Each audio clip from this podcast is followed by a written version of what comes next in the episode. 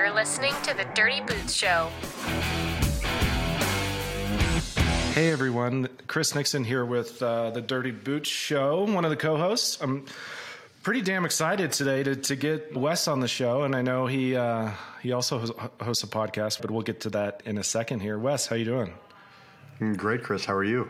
Things are good, man. Give us a little bit of the lay of the land, like who is Wes? You know, why are we talking today? Who am I? There are a lot of different hats that I wear at any one time. As I say in the introduction of the Work Done Right podcast, I am a construction industry veteran. I spent about 15 years in the industry, and now I'm the director of product and industry strategy at Cumulus Digital Systems, a technologies and innovations company, much like Assignar, right? So, yeah, that's me. I started off actually to go way far back when I was in fifth grade. The town that I lived in here in the Midwest got blown down by a tornado.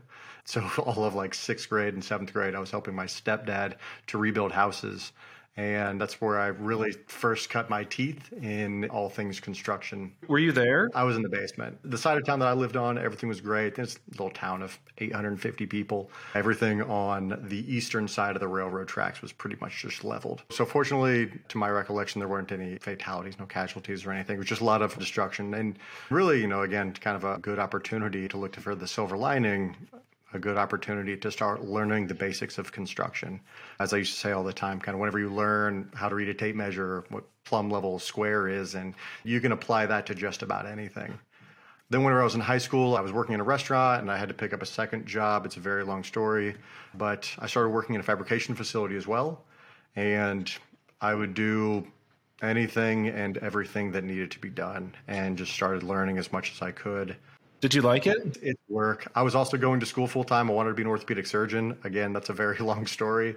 Eventually, I ended up dropping out of college and I had a friend of mine. He was going to be going to Texas to start building offshore oil platforms. And he asked if I was interested in going with him. So I took him up on the job and I went down there. Sorry to interrupt you. Why'd you say yes? There was a lot of personal reasons that were going with it. There were some turbulent times going on in my life to kind of cover that. But also, I was already working 70 or 80 hours a week, and I was just kind of spinning my wheels. And it seemed like a great opportunity, right? It was a big gamble at the same time. I had never really left the Midwest too much. It just kind of seemed like the right thing at the right time to do. And I went down there and started building offshore oil platforms as a pipe fitter. And just kind of kept through that. It was always actually a plan that I had to do that long enough to where I could start getting a little bit ahead and end up going back to school. That was always my plan. And somewhere along the way, I started very much enjoying what I was doing. I like talking with everybody. I like learning everything that I can from anybody and everybody that I can.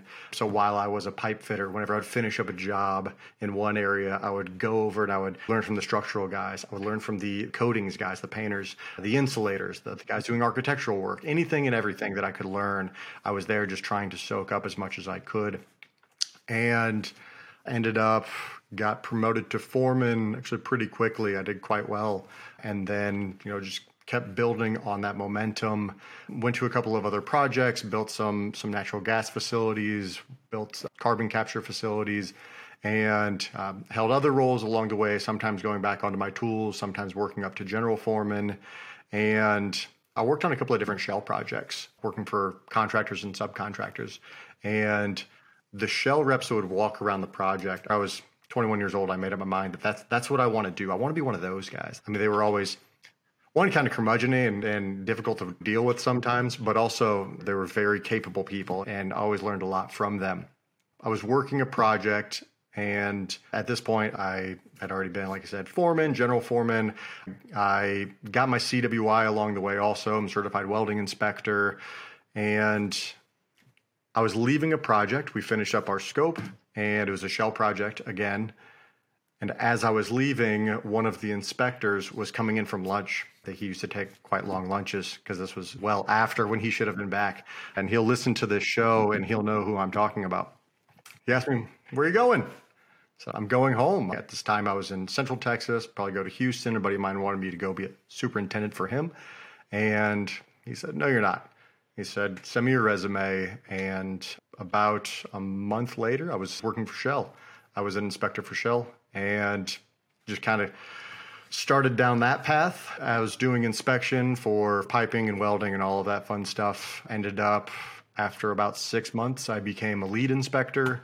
And then after about nine months, started doing completions management for them. Went to another project, polyethylene facility in Pennsylvania. Ended up rather large project, about $15 billion project.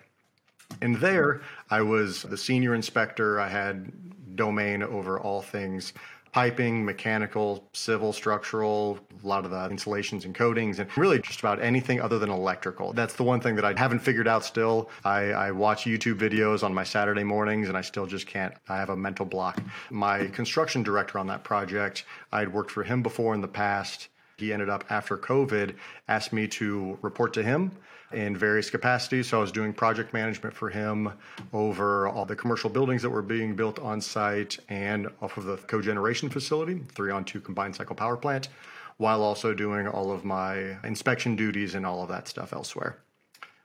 Kind of along the way to tie it up, how I ended up in the role where I am now. Cumulus, we have a product called Smart Torque where we interface with Bluetooth tools to the mobile application.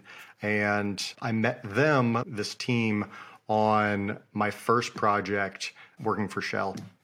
They were actually incubated within Shell's TechWork division. And the product at first, it was a little bit shaky, just as any beta project is. I had a project manager come up to me. I was the young guy, and he had one of the wrenches, you know, tablet, and he set it down on my desk, and he said, "Make this work," and he just walked away. I said, "All right, where do we go from here?" Yeah, yeah, exactly. So that's how I got introduced to these folks and built a tremendous relationship with the team. We have a really good group of people here with Cumulus, and took them up to the project in Pennsylvania as well. Worked with them, really got the product in an amazing position and expanded it out. And I, I left Shell at the beginning of 2022 and whenever I left them, Matt, our CEO, he asked again, as he'd been asking for a couple of years, hey, do you want to join our team?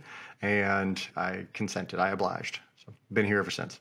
I want to dig into Cumulus a little bit. Before we get there, what would you attribute your rise? It sounds like everywhere you've been, like people have wanted you and have been recruiting you. Can you pin it on something? I mean, I know it's number one thing, right? It's like a series of things, but what do you think may have contributed to that? If I had to say the number one thing that has helped me to get ahead, to get promoted, would be just a general level of curiosity and humility. I, I like asking a million different questions, learning everything that I can. And to take that approach, you have to understand that you don't know everything. So I think if I had to say the number one thing is this idea of continuously learning and expanding my knowledge in whatever way I can and just doing what I can to help projects along. When I was asked to do project management, dual hatted while also having responsibilities over quality, the question was raised, well, do you think this is going to be a conflict of interest? Because there were certain areas that that I had, you know, ownership over the quality and the delivery. I told anybody and everybody, and I'll tell everybody this until the day that I die there's a right and wrong way to build a plant, and we're going to do it the right way. I, I will not sacrifice the integrity of the facility for any reason, and we're going to do this the right way. So, if I would say, yeah, again, the, the number one and number two things, I guess it would be is is just a general level of curiosity and continuous learning and improvement, and uh, just integrity, doing the right thing. I know you mentioned it. I'd also add in that humility part because I don't know if you've met anyone like this, but sometimes our egos get in the way of, of, some of those learnings, right? I know I've been guilty of it. I'm not sure you have, but I've met plenty of people that are 100%. This isn't to say that I'm the most humble person. If there were some people that I said this to, they would probably bust up laughing because there are areas of my life I can be quite arrogant. I want to do a whole different podcast episode just on that. So on that topic, I'll probably squeeze it in here and there. But there, there's a quote that I learned whenever I was younger, which is employ your time improving yourself by the works of others so that you can come easily by what others have labored hard for. So it's basically you know read books and ask questions because other people dedicate their lifetime to learning these bits of information and especially in the day of the age of the internet there's so much opportunity to learn. And, and yeah that's the biggest part of it for me. It's a heck of a time to be alive especially considering the internet Oh, 100%. Yeah. You said reading books and asking questions. So you're not advocating for watching reality TV and keeping to yourself? That's not your thing? no, not in the least. That's, that's one thing that I just don't do. My wife will watch The Bachelor as a guilty pleasure, but I just I can't stomach it. so we all have our thing. For me, it's golf, and I have two kids, so you know, it's how often can I actually play with two? They're a little bit older now, but still not completely self sufficient. I'm not sure they ever will be. But so, director of product strategy and innovation and I don't mean to be malicious here at all, but what the hell does that really mean? Like, you know, break it down for us. yeah, very good question. That's the question I had whenever I first joined. It's like, what exactly am I supposed to be doing? On the product side of things, I think that kind of speaks for itself a little bit better, right? So we have a product line with, you know, fundamentally we are a SaaS company, software as a service.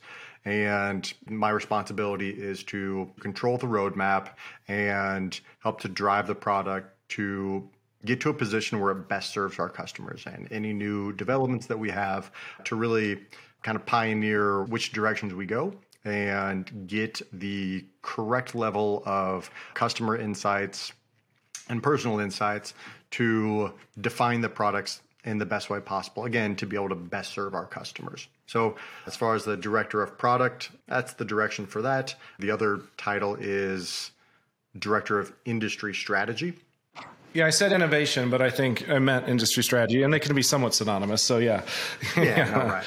And then as far as that goes, what I do there is more toward the sales side and our customer success teams, providing that, we'll say, expert customer insight in order to be able to help them to best understand our customers' experience so that whenever they're going through their efforts, whether it is they're calling on a potential new customer or if we're talking about going through the implementation process, whatever it is, it's how do we best position ourselves? How do we best communicate the message to the customers in a way that they understand because it's speaking the same language so that our team can be successful and again to be able to make our customers best successful.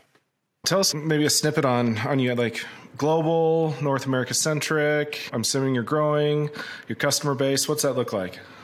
Yeah, so we are a global company. We have an office in KL. Our headquarters is in Boston. We also are setting up an office in Houston.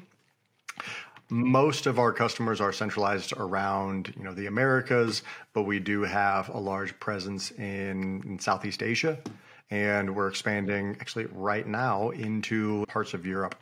We actually have a pretty diverse group of customers, anywhere from, you know, conventionally, like whenever we started with industrial oil and gas, right? That's having been started within Shell, that's kind of the logical main focus for our customer base. But we also are heavy into the data center industry, as well as expanding out into some other industrial slash more commercial construction and other things like transport with rail and other forms of preventative and recurrent maintenance.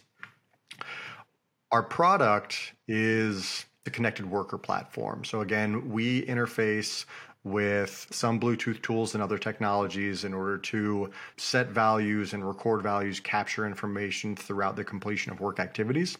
Again, our flagship product is the Smart Torque system. That was the first product we came out with, where our mobile application guides a worker through completing bolting up a flange connection, doing all of the inspection for that, making sure that they have the right materials put in for that, and then guiding them through the process of tightening a connection to assure that the connection upon startup and during operations is leak free. And from all of the data that we've aggregated through the process, we published a paper at Gastech last year that it works. We have about 100 times less leaks than compared to conventional means where people are just kind of going through the process and in a lot of forms guessing as far as what they're supposed to be doing. But at the backbone of our product is what is called the Cumulus workflow. So this is where you're able to take an existing procedure effectively and slice that into steps because the thing that we recognized is that effectively every activity in construction can be broken down into a step by step by step activity. And what we do is we input various levels of checklist questions and photos and all that stuff in order to guide the worker through completing the activity, whether we're talking about concrete uh, pour where they're going to go through and set up forms and tie rebar and do slump tests and whatever else they're going to be doing, or whether we're talking about going through the coatings process and braiding the surface and applying whichever level of however many coats of the various processes and coating systems that they're doing, whatever it is. We guide them through completing that, but also the thing that I found most valuable about the system when deploying it on my projects was that it also provides like a snapshot of the just in time information that the folks need to actually be able to complete the work.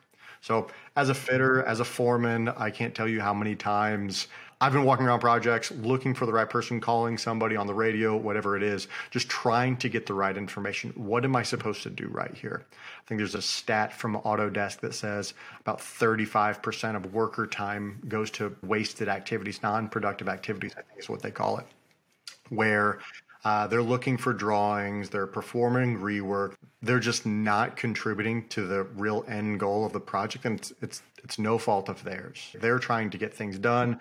They just don't have the right information. So that's where a product like ours is, in my opinion, great because we're able to just provide that information exactly what they need and also how to do it in a big way to help keep people productive. So we're not, you know, bringing in robots in order to take over somebody's job. We're just really helping somebody to be able to do it in a lot more efficient and effective manner. No, that's cool. And if you guys ever um, are looking to crack the Australia New Zealand market, that's where we were actually Assignar was founded. Our CEO and co-founders from Australia. We have about two thirds of our customers are in Australia, New Zealand. And funny enough, you said rail, and not to go too far off track here about Assignar, but the way that Assigner was founded was our CEO owned a, basically a rail services and maintenance company in Sydney and was out in the market like, hey, I need software to run operations like scheduling a crew, tracking their time, getting feedback from the field, right? And, and a lot for like more subcontractors. But um, couldn't find anything and then created Assignar. And then eight ish years later, here we are. So, anyway, if you want any uh, tips on that market, I know you said Europe and Asia, but um, it could be an interesting conversation. Yeah, absolutely. The project that I worked in Pennsylvania, the contractors organization had a massive presence of people from Australia. And so I worked with a whole bunch of folks from Australia, a bunch of really good people. I've talked with a couple of them since that have gone back to Australia, but haven't had any luck yet. I'd absolutely be happy to have a conversation about what we can do in order to, to kind of crack that egg. Yeah, that'd be great. Tell me about Work Done Right. As of this recording, you just released your fifth episode. You got a slew of uh, episodes in the backlog or the hopper. Tell us a little bit about that and what you've learned. The show is all about just talking to industry professionals and putting out useful information. Whenever I was coming up through the ranks and even whenever I was at my highest positions, I've always just loved talking to anybody and everybody and figuring out more of what we can do better on projects or in our personal lives, right? Talking about people about their finances, honestly, anything and everything. Because this is, to me, this is how we all get better, right? Is we share information, we don't hold this in, and we just kind of learn from everybody that we can. So, the mission of the show is to talk with industry experts from manufacturing, construction, maintenance, to kind of tackle the issues that we all know are on projects or in an operating facility, right? And try to help answer some of the questions that we all have. There's also a big aspect where I think everybody is is understanding that there's going to soon be a skilled management gap and this is also a great way in order to put out useful information to people that are getting into leadership positions or they're a safety person on the project for the first time and I don't know what I'm supposed to be doing or how can I do better. It's just really a great way in order to put out information from some people that I've worked with in the past, some of these people that I've just kind of been fortunate enough to meet in my roles with Cumulus or just because they're interested in sharing their story on a podcast. So that's kind of the mission of the show. And I guess things that I've learned since starting the podcast. One, these folks that are able to go out there and do like a three and a half hour show, they must have the best stamina in the world. That is, it is taxing. Mm-hmm. I've had days whenever I recorded, and I'm sure you've had the same, where you record multiple episodes in the same day. I think the most that we've done is, is three in a day, and I am dead. I do Brazilian Jiu Jitsu, and I would rather train for three hours straight than podcast for three hours straight. it is totally different. And most of your calories are consumed by the brain, right? So it kind of just shows the significance of it.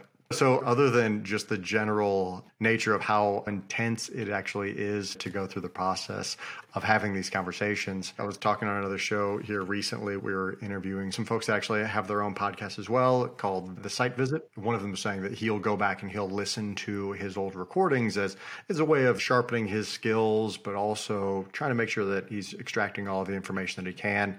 And I got to say, I, I can't agree enough. It's amazing how you can be engaged in the conversation and then hear it again later and there's just incredible sound bites. One of the folks that i, I interviewed here recently was our fourth episode that we released a gentleman by the name of bobby lebuff i worked with bobby six years seven years. I've known him for quite a while now. And in the 35 minutes that i talked to bobby after again working with him for years he was somebody that helped to mentor me whenever i was working within shell I'm still learning more from Bobby. Just the general nature of how it is that he conducts work, the methodology that he uses in executing his job, and also how it is that he mentors people. Out of all the conversations we've had, we've talked for days, I'm still learning more. So I think the message with all of that is is this recurrent message of you can always learn something from everybody, even the people that you think that you've learned everything you can God, there's so much more out there that you can learn. It's a big passion of mine, and I'm fortunate enough to host the show because there's great information out there. One gentleman, for instance, by the name of Jeff Smethills, this was the first episode that we released, he was saying that there was an estimate done by, I think, McKinsey that in order to reach our goals for net zero by 2030 or 2050 or whatever it is, we need to spend globally something in the order of like five trillion dollars per year in projects. Five trillion dollars per year. Largest project I've ever been on ended up being, we'll say somewhere in the ballpark of $15 billion. That took four and a half years. You know, I, we had skilled labor shortages there. We had issues, and granted, it, it came through the pandemic, so that definitely had an impact on us. But five trillion dollars per year.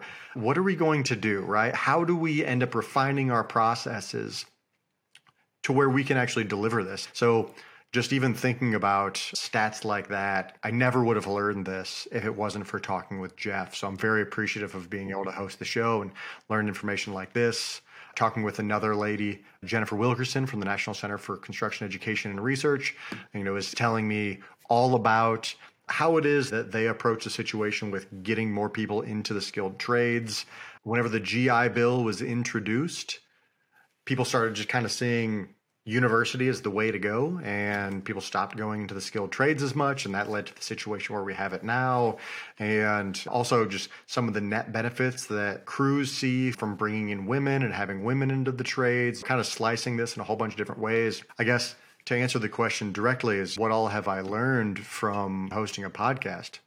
I've learned a lot. I thought I already knew quite a bit, but I'm still learning so much. I, I, I love it. I really do. No, it's interesting you said that because um, the last episode we just released on the Dirty Boots show was the Colorado president of Women in Asphalt. And it was just fascinating to hear her perspective. She comes from industry, it's obviously a woman in the industry, and just the, her perspective on that dynamic and working and how it's changed or how it's not over time. And I was going to ask, you brought up labor shortage a couple times. And I know we talk about it ad nauseum, or it seems like it's, it's all we talk about, but it's interesting our very first ep- episode was with actually a customer of ours. His name is Ricky Glass. He's a military vet, but he talked a lot about that path. Like this prescribed, you have to go to university, you have to, you know, and then all the enormous amounts of debt that sometimes come associated with that, and kind of the dearth of people going a different path or a different route. So I was going to ask you what your silver bullet fix was to the labor shortage, but I don't know. Maybe I don't know if you have one or not. Actually, I listened to that episode. It was a really good episode. He had a really interesting perspective as far as getting the value that veterans bring to the industry. It was really good to listen to. But you know, is there a silver bullet? I think about my story and about my perspective, how it is that I got into the industry. And it was very much, again, kind of begrudgingly in a way that I got into the industry. I never expected this to go the way that it did. And I am thankful and appreciative that it did. I've met so many amazing people and done so many great things I never possibly could have imagined but it's i think it's really just around the idea of changing people's perspective on what it is to get into the construction industry. People really view this as lesser than getting a college degree. I have a degree. Said right back here. I finished that up last year and i can tell you that i learned a lot more on projects than i ever did in university. People think about it as as kind of a lowbrow sort of thing to do is get into the construction industry and that is the furthest thing from the truth. So i think the changing people's perspective on what it means to be a construction professional. I think that's a big part of it. One of the other things, though, in the space of the labor shortage that we could do, it's not how do we just get more people in, it's how do we use the people we have more efficiently. And I know there are a lot of companies out there that are trying to improve it in some means, but one of the things that I've noticed, and I was actually talking with my old construction director just earlier today, and he was bringing it up. So I won't even take all the credit for this portion of the conversation. This all goes to Wayne.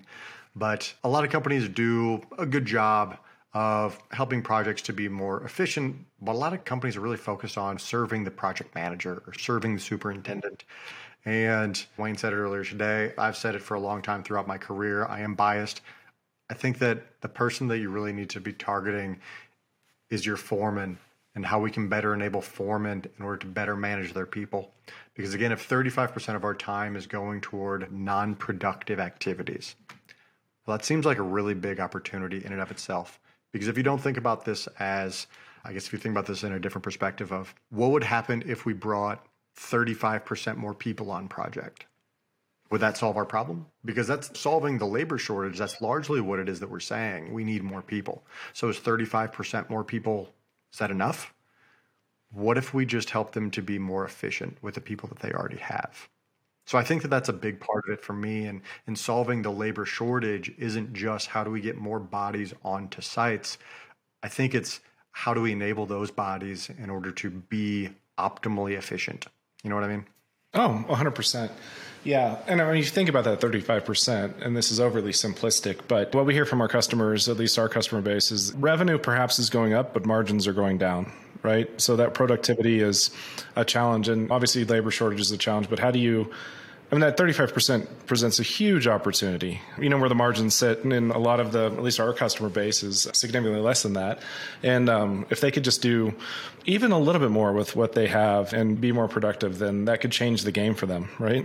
Oh, it's huge. Anybody that's able to kind of solve that problem of just working more efficiently, those are going to be the really in the next 10 years they're going to be the general contractor. They're going to be the subcontractor of choice because they're just doing it better than everybody else. You know, it's not about how do we attract the most people. To me, it's it's about again how it is that we're able to best utilize the people that we already have.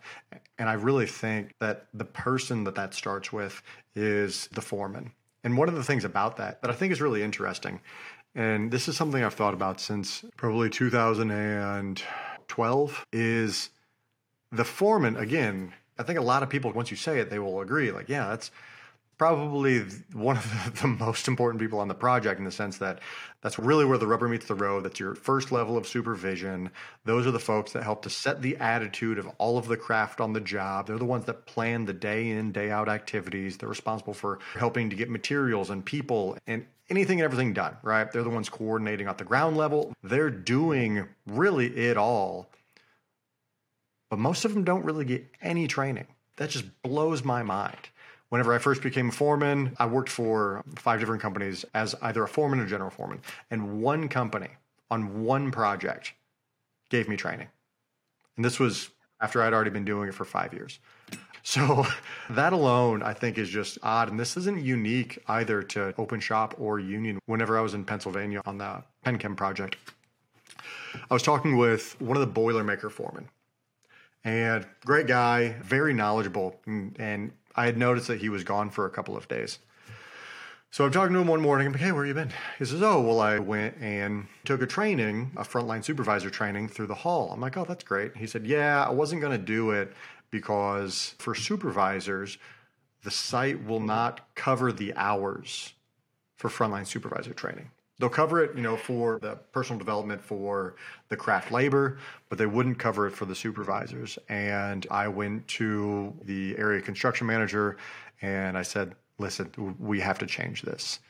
These are the people mm-hmm. that make it happen. Why would we not invest in these people and enable them to improve themselves? If they want to do better, then we need to reward that sort of mentality. We ended up ultimately implementing a change and enabled them in order to go to trainings and still effectively be compensated through the project to do so. But the fact that we have to have that conversation to enable this to occur is just bizarre to me. I think that one of the areas that we can make a significant improvement in the industry is investing in our frontline leadership, helping to train them up, whether it's dedicating a portion of our time whenever we're deploying technologies like Assignar's technologies or on Cumulus, dedicating time to serving them specifically but also our contractors going out there and really giving them resources to understand how they can better plan, how they can better manage. I think it's a huge opportunity. No, it's absolutely fascinating, and it, it sounds like that's even a whole potential podcast episode as well. Not to cut cut this short because we could talk for hours or days. It, it sounds like, but uh, really appreciate you being on the Dirty Boot Show, and I know you're going to do some stuff with this on Work Done Right. But uh, thanks, Wes. Chris, thank you for having me. It's been an absolute pleasure. I hope we can do this again sometime. Thanks for listening to this week's episode of The Dirty Boots Show. To keep up with the latest podcast updates and highlights, follow Assignar on social media.